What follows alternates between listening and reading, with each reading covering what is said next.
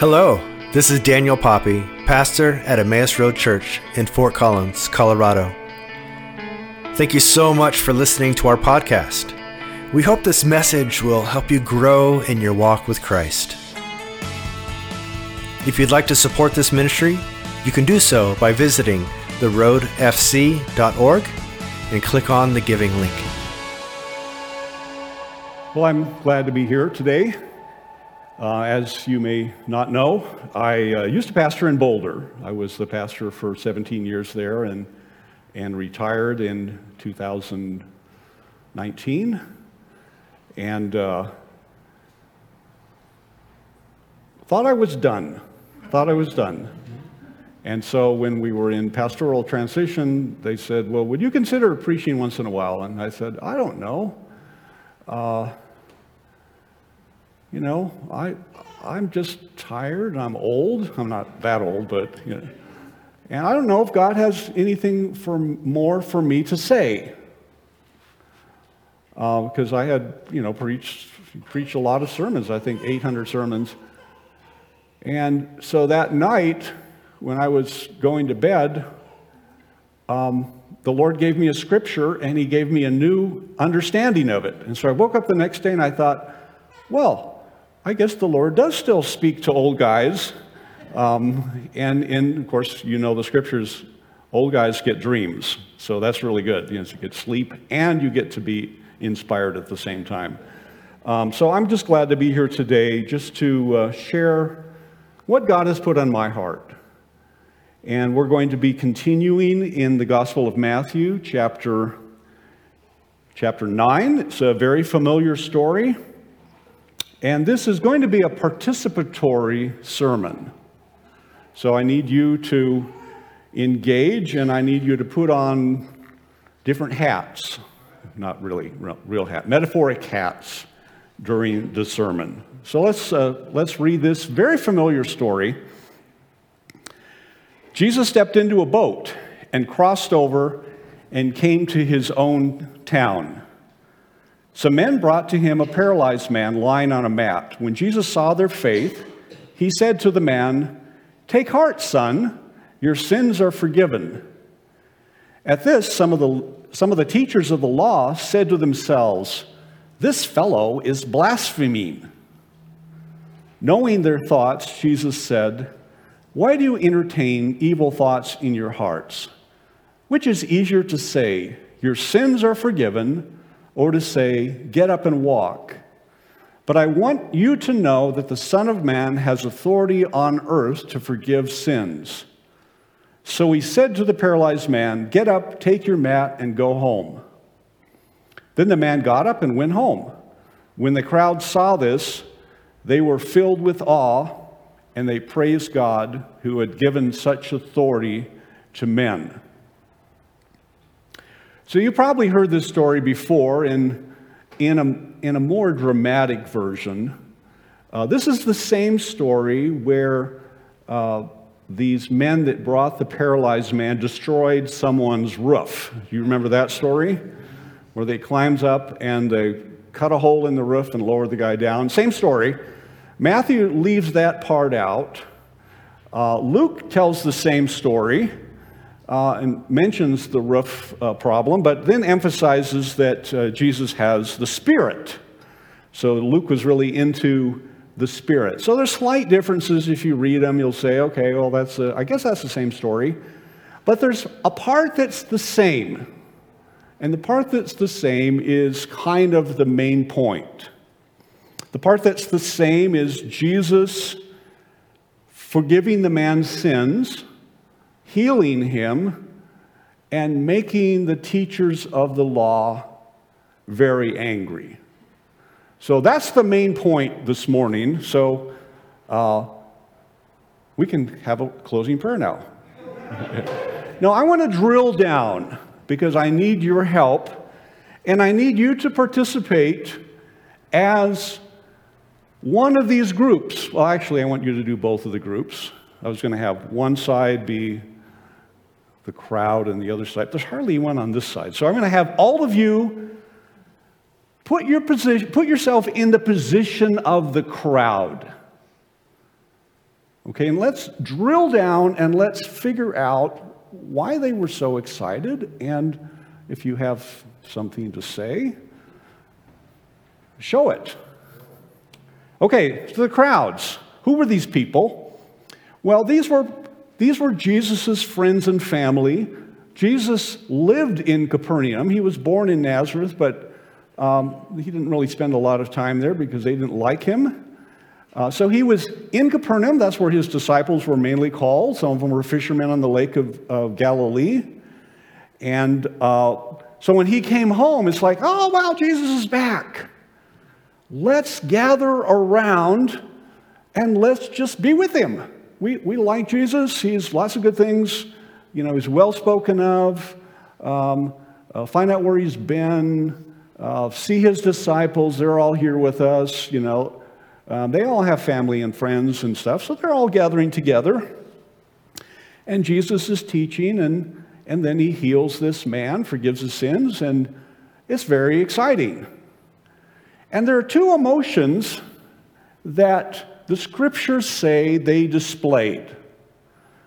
Uh, the first is fear.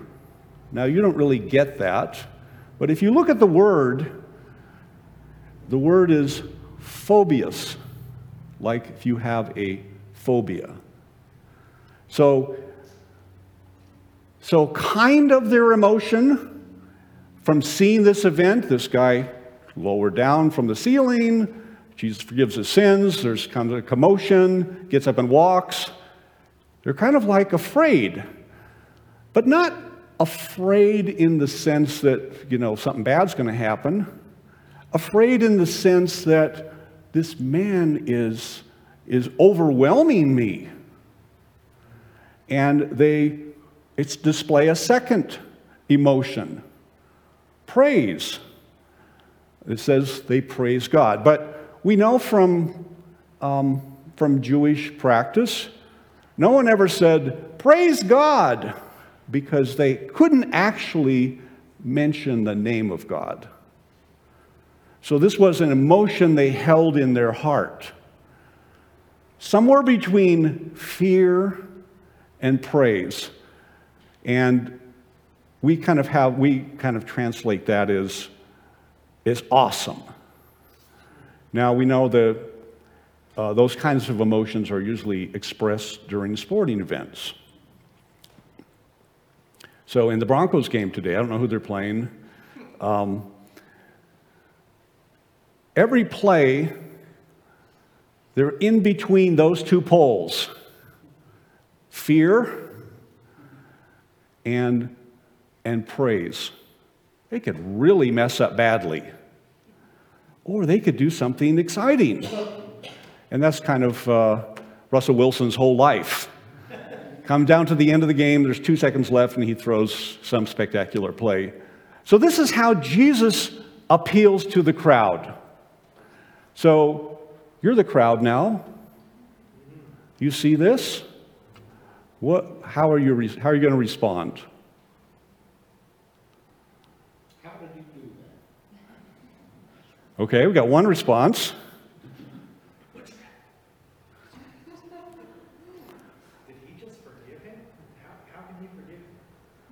Okay, now that's a different response.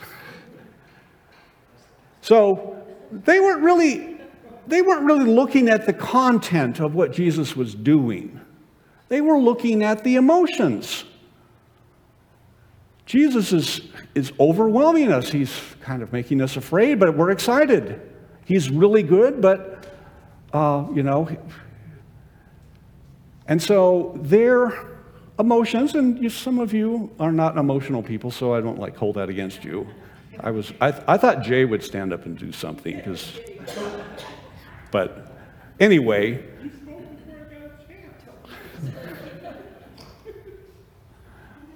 I appreciate the comments from this side. So,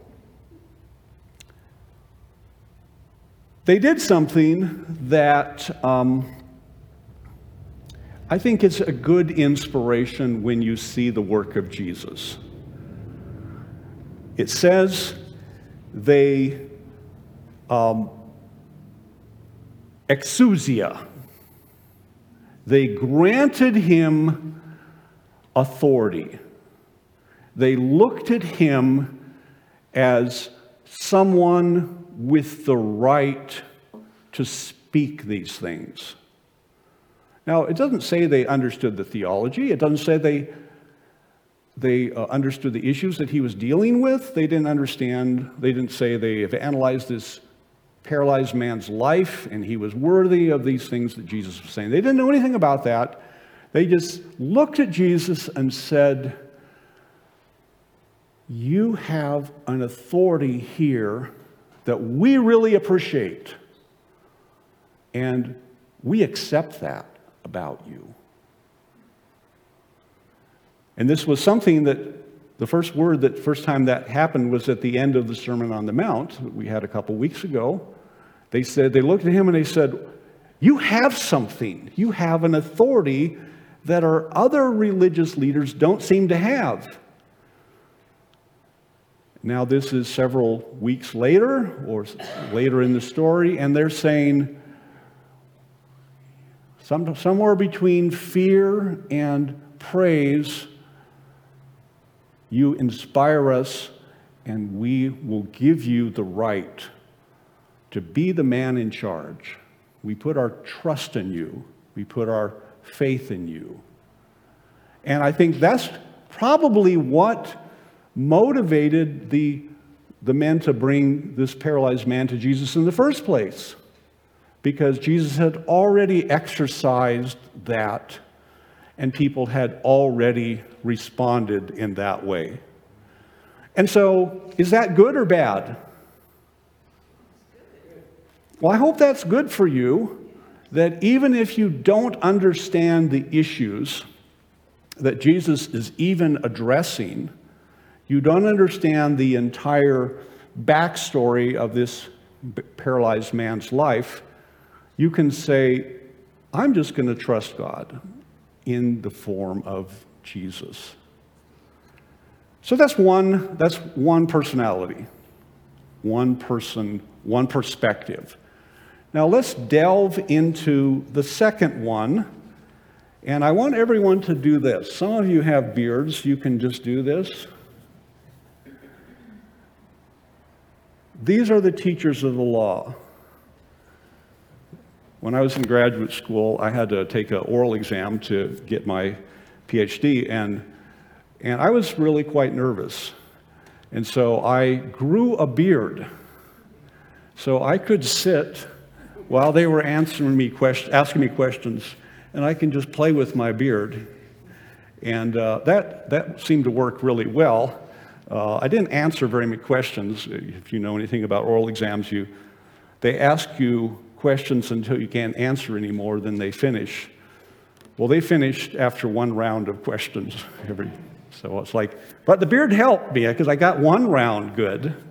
Um, so these are the teachers of the law now. Now, they're not looking so much at the emotions. They don't out looking around and saying, wow, the crowd is so excited. I should really get into this too. They're saying, what's this fellow talking about? What is he teaching? Is this right according to our perspective? And we know that their perspective was Jesus was wrong. So who are these people that had that think they have this authority to judge and evaluate Jesus? Well, the scriptures call them the teachers of the law. Their role came about from the time of Ezra and Nehemiah when the Jewish people went back from exile, came back to Jerusalem, and they knew nothing about their own culture. They had been in these foreign lands for, for uh, decades. And they all came back, and uh, Ezra said, Well, we're going to read what God requires of you. And so they started reading the law, and then they needed people to explain it to them. And so the teachers of the law, as a group of people, came about during that era. And, and so now it's, it's uh, four or five hundred years later. and they've maintained this tradition of explaining the law. And so they were very highly regarded in some sense. You may know one of these uh, men's name from the New Testament, who was a uh, teacher of the law, Gamaliel. He was the one that stood up and, and said, uh, Don't get so excited about these disciples. People come and go all the time, say all kinds of weird things, but in the end, their work doesn't mean anything. So he said that about the apostles. And so he was highly regarded. So he was a teacher of the law. He was known for his interpretation. So there's a whole class of people, and they had to kind of keep their thumb on what's going on in their country. And so they uh, would go around and involve themselves in any new teacher or any synagogue that came about to make sure people were on the right track. Uh, they didn't really have at that time like a legal uh, portfolio or something. They could say, hey, according to our judgments, we interpreted the scripture this way. They didn't have a commentary that they unrolled, it was all memorized. So they had an oral tradition. This was later written down in the Mishnah and other Jewish writings. So we know how this evolved and what, uh, uh, what it looked like. So we can look at this whole situation from a Jewish point of view. So, first of all, um, a paralyzed man. How would they view simply a paralyzed man? Well, there was a ruling backed up by a legal tradition that a paralyzed man must be guilty of a sin. So that was the presumption. Here's a guy, um, paralyzed. We don't know, really know his story. We don't know where he came from, whether he was born that way. It, the word that's used for paralyzed doesn't really imply that he was a cripple from birth, but he was simply paralyzed. So don't really know.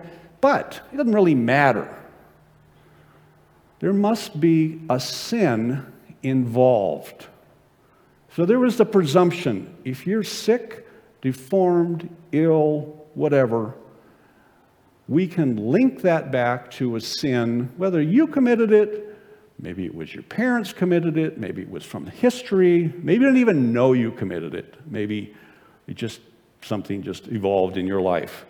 So that was their first legal foundation. Um, secondly, they understood that sin must be dealt with. And so they had a yearly ritual called Yom Kippur. And you may have heard of this. It's something that Jewish people still do. And it's a certain day of the calendar. You repent, you offer sacrifice in Jesus' time, uh, you forgive, you make amends, you decide Never again will I do this sin. Okay, well, how does that work for us? Uh, well, uh, you're a teacher of the law now, so put your teacher of the law hat on. You don't really want to look too closely at you, so it's much easier to look at other people, right? Uh, so you've taken care of your sins. However, there was a ruling that said Yom Kippur only took care of the sins between you and God. Even though you made amends to everyone else, uh, that holy day, which we prescribe as the way to take care of your sins, only applies to sins between you and God. So, what other kinds of sins are there? Well, there's sins between you and another person. So, well, how do I take care of that? Well, that's where the teachers of the law came in. They said, well, let me tell you how you're going to take care of that. Um, some of these are, might be up on the, on the screen here. Um, you have to ask for forgiveness. So you have to go to a person, uh, and uh, if you've offended them, you need to ask them. Right? I mean, we kind of believe that now, right? You're the teacher of the law. Do you think? Are you agreeing with this? Well, I'm reading your, I'm reading your scriptures now. So, you, as the teacher of the law, you better say, yeah, if someone offends me, I better, they better say they're sorry. What if they only say they're partially sorry? Well, there is a ruling that says I don't have to forgive them unless I know they're serious. They have to appease me. Now, there's an, another um, ruling, let's see. They have to pay compensation if they've caused me harm. You know, you messed with, messed with me, I missed a day's labor. You have to pay me. So, this was the Jewish way of thinking. Uh, this was the presumption that people in the Jewish faith would follow these rules. And so um, you have to pay compensation. Well, what happens if, if you ask me and I say, no, I don't forgive you? Well, there was a ruling that says if you ask three times and I still said no, then you were forgiven anyway. Um, of course, I'm not going to necessarily like you anymore, but you were forgiven. I couldn't do anything about it. Then there are situations when no forgiveness is possible. You offend me by slandering me. You can't ever take that back. And so I am not required in the law to forgive you. And if you're not forgiven, you're still in sin. Ha ha. Now, you should be stroking your beards even more now. You should be saying, wow, this gives me a lot of power. Now, if you were a rabbi, there are special situations for rabbis. If you offended a regular person, you would get forgiven unless you slandered them you would get forgiven after three times. Here's what it says about a rabbi the Torah scholar should avenge and bear a grudge like a serpent.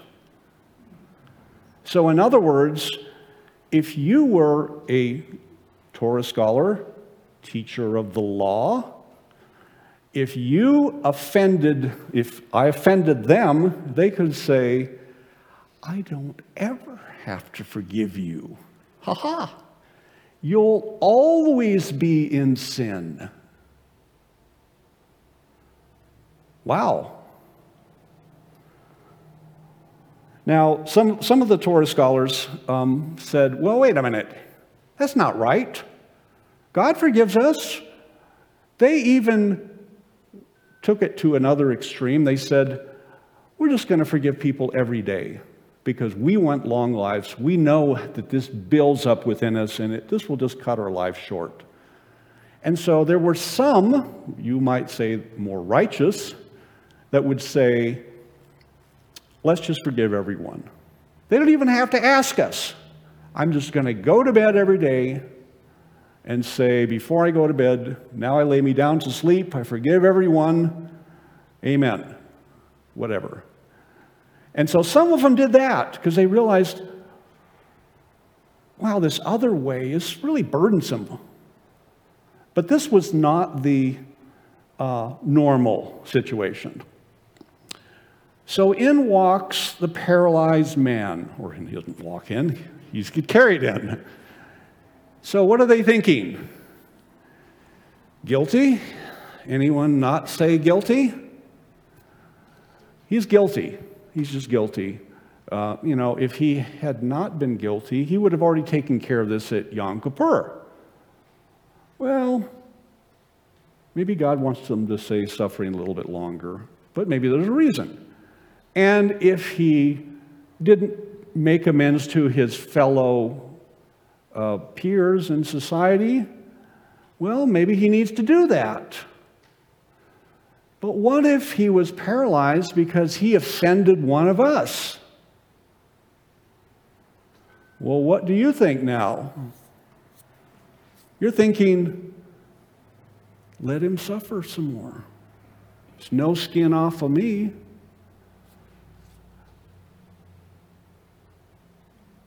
He must deserve. Maybe God is using his suffering to redeem him. Now, the reason why I ask us to take on that role, because as Christians, uh, this doesn't quite seem compatible with what we know of forgiveness, right? But how many of us have at one time in our lives said exactly these things? Now, what did Jesus do?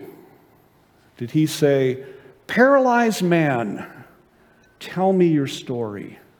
Let me, let me tell you where you went wrong.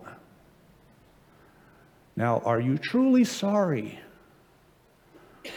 Are, are you going to make a are you going to make it up to that person? Because if you don't, God's not going to make it up to you. So let's hear your confession. Let's see your bitter tears. Let's see weeping. Let's see you. Oh, I know you're sorry this time. Last time you had a little smile on your face. This time, I really see both sides of your mouth are down. You're even drooling a little bit. Okay, Good. You've met my criteria for forgiveness. Bam. I forgive your sins. Now get up and go home. We see exactly the opposite in Jesus. And this was his whole pattern. He simply looked at the man and said, I see your faith in me as someone with authority.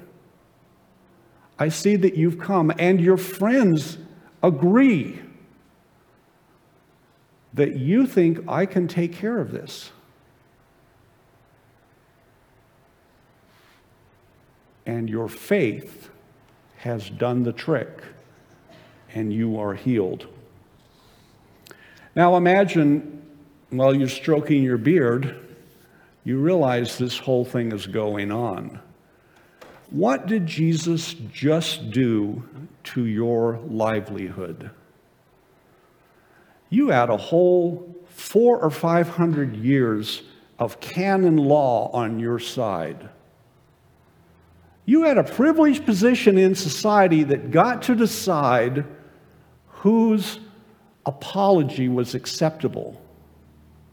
And you had the privilege if it was against you, of telling someone their sin was going to consume them forever. And what did Jesus say? He essentially said to them, You're out of a job. You will no longer stand between the sinful people, which is, by the way, all of us, and God's forgiveness. And of course, what was their response? Well, let's hear it. When you don't like someone, what they've said, what do you say? Blasphemy! You're of the devil.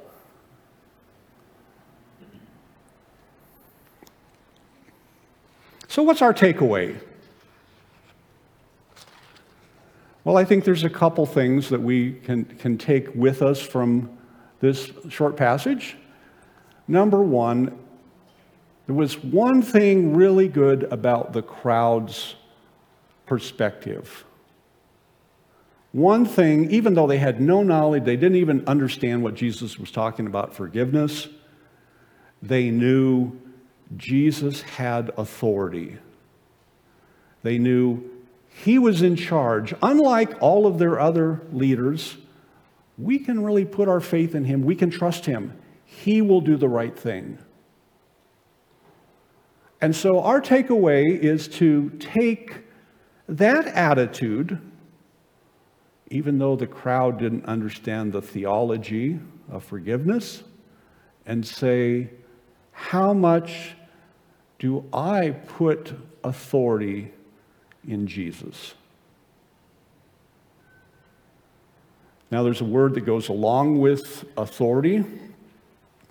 And how many of you uh, raise your hands after I tell you this word, like it? Authority is coupled with this word submission. Anyone like that word? If Jesus has the authority, what's our response? Our response is to listen to him. And not only to listen to him, but to do what he says. If Jesus truly has authority and we accept it, then we submit to it. That means my ideas have to be subservient to his ideas. My priorities have to be second to his priorities.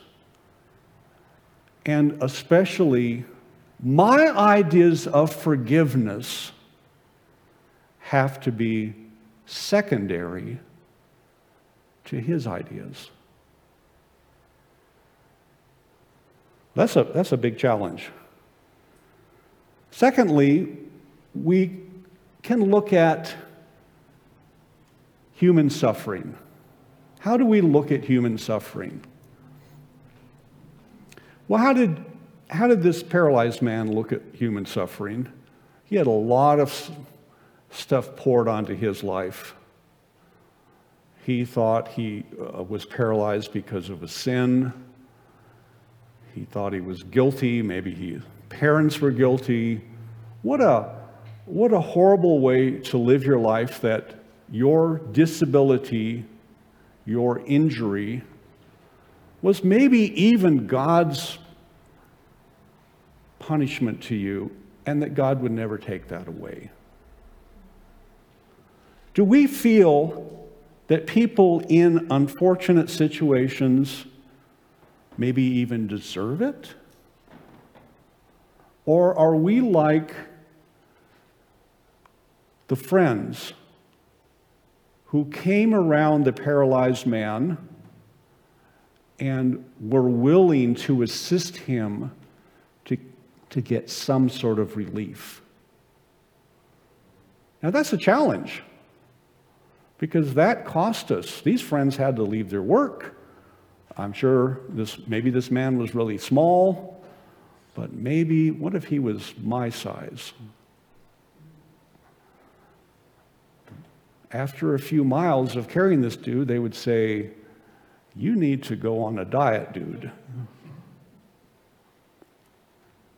And imagine they had to climb on top of a roof with this guy and lower him down.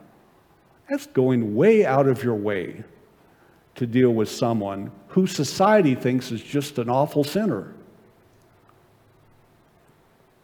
So that challenges me to say, I need to step forward. Because this is an example of what it means to be a person of faith. Finally, I think this passage says to me, is my takeaway how do I participate in Jesus' ministry of forgiveness? It's a ministry. Do we first accept that God has forgiven us because he freely extends it to us? Or do we say, you know, God forgives me because I have really I've said, I'm sorry a hundred thousand times. And I've made up for all those bad things that I did in my life. And because I've done those things, God says, You know, you're right. I forgive you. You've worked really hard to earn this forgiveness. And by golly, you're forgiven. He comes to us and sees these human beings need help. And we raise our hands and say, You're the only one that can help us. And at that moment, we've received what He's already offering. Now, what about the second part? How do we participate in the ministry of forgiveness to others?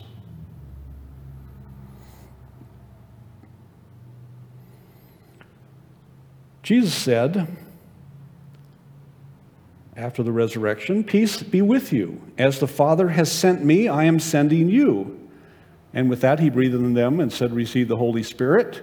Then he said these words, which is a commission for forgiveness, a ministry of forgiveness. John, I think it's chapter 20, verse 23. If you forgive anyone's sins, their sins are forgiven. If you do not forgive them, they are not forgiven. Let me read that again. If you forgive someone their sins, they, their sins are forgiven. Now, that's a very interesting verse that says that we participate in a ministry of forgiveness. Why? because Jesus has already forgiven. We have to proclaim that in Jesus' name that forgiveness is already offered to you. Paul echoed this when he said, If anyone has a complaint against another, hold a grudge and make him suffer. No. He said, Forgive each other how? As the Lord has forgiven you, so you must also forgive. So, we cannot sit back stroking our metaphorical beards and saying, I'm not quite appeased enough. You haven't paid me back enough. You haven't shed enough tears. You haven't tried to figure out how to undo everything you've done. Because that's not what God did for us. His forgiveness was free, and only the only requirement is we step forward with faith and say, You are the man of authority I accept what you offer. In a little bit, we'll be praying the Lord's Prayer. And in the Lord's Prayer, you say, Forgive us our sins as we forgive those who sin against you. Also, note that right after the Lord's Prayer are these words if you forgive other people when they sin against you, your heavenly Father will also forgive you. But if you do not forgive others their sins, your Father will not forgive your sins. So, as we pray this prayer in a few moments, maybe in your mind you can say someone's name to yourself.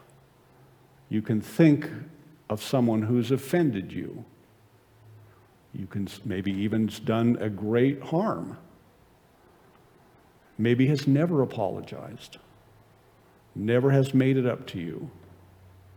And you can say, in Jesus' name, I forgive you. Heavenly Father, I thank you that You continue to speak to your people. You continue to challenge us.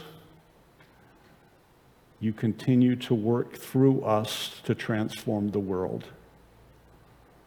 We just pray for your help today. In Jesus' name, amen.